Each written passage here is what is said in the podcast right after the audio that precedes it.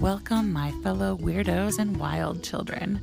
This is Boost Your You Power with Charmaine Hauk, advocate of adventure, ambassador of authenticity, and alliteration aficionado.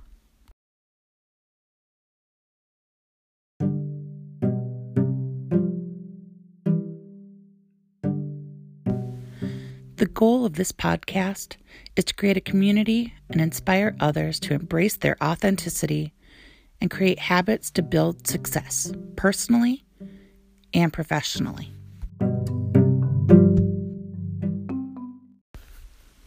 Hello, everyone. Welcome back to Boost Your You Power. This is Charmaine. I just wanted to remind you that last time we talked about goals or the game of goals and I said that we would be touching base on that a bit more. You can check out a recent blog on that on my website, www.charmainehauk.com. And there definitely will be more to come in that series. However, today we're talking about something a little deeper.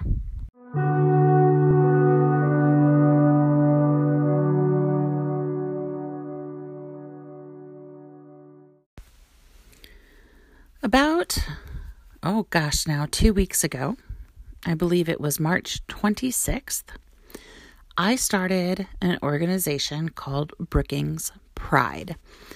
I live in a wonderful little town in South Dakota called Brookings. It is home of South Dakota State University.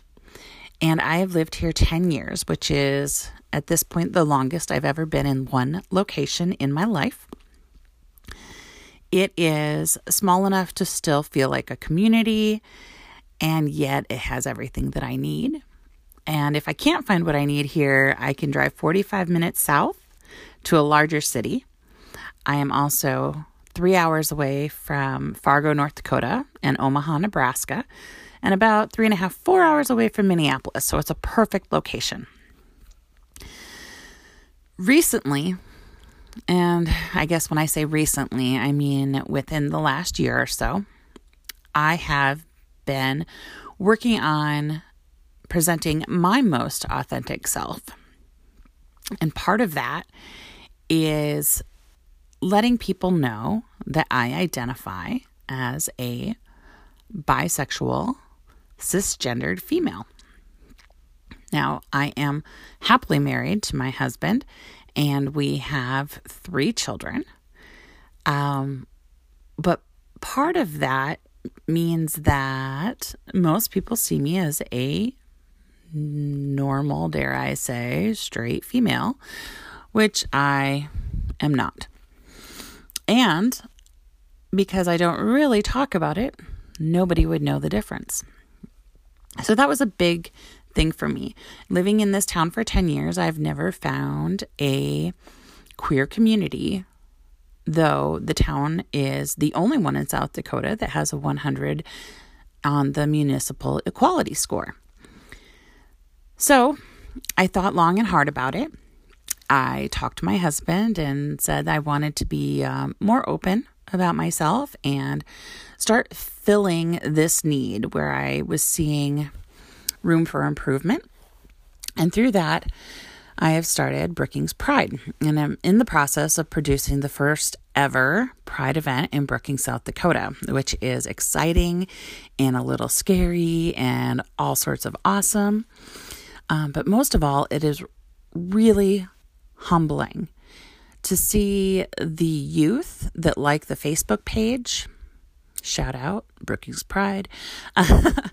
um, the parents, the the people who have liked the page and said they lived in Brookings for years or they went to college here and they wish there had been this type of opportunity for them.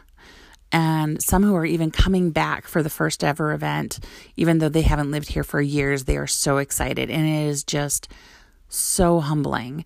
Um, my story, which I shared today um, on Brookings Pride, and through social media is that I knew I was different. I knew I was bisexual at 14.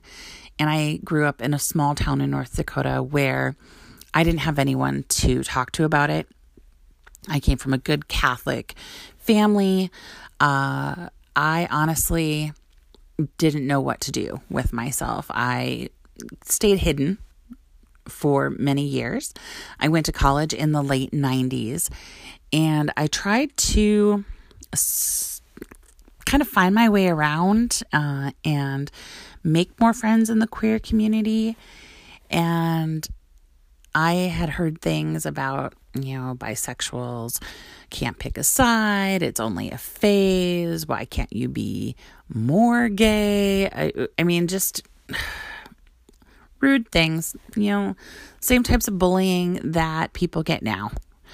And with that, I felt that um, my bisexuality was negated, and therefore I needed to kind of remain hidden. So I went back to what I knew and chose the path of the quote unquote good Midwestern girl. I married my college boyfriend. We bought a house, had kids, and finally, when I started to come out about my sexuality and question things that deteriorated my first marriage. I then had relationships with men and women. I learned a lot of lessons about myself and life and heartache and just, you know, the journey of life. I finally came out to my family when I was 27, and luckily, my mother gave me tons of love, uh, which really helped me.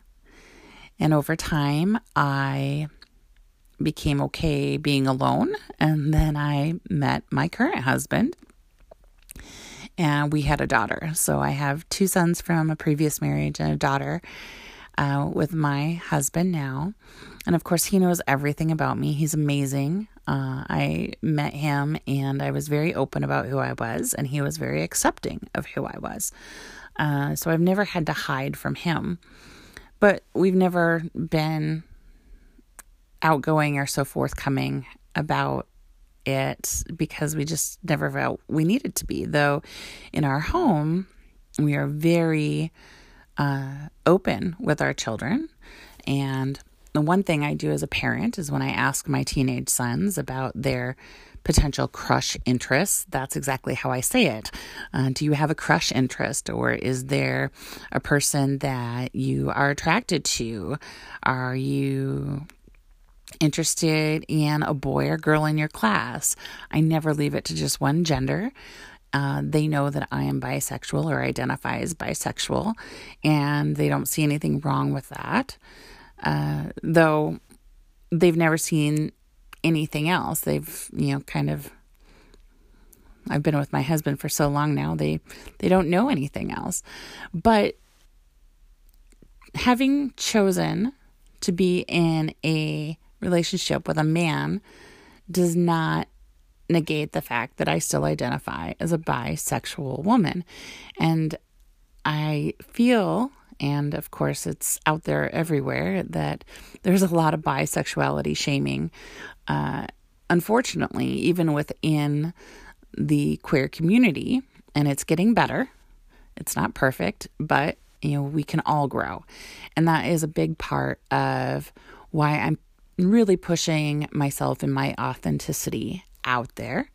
I want other people to know that they're not alone and that they can connect with me. I'm happy to answer questions or talk if someone just needs to feel heard. I am able to hold space. Brookings Pride is about building a queer community and not just a queer community, but allies and families and the youth that are questioning, everyone is welcome and welcomed with love and appreciation.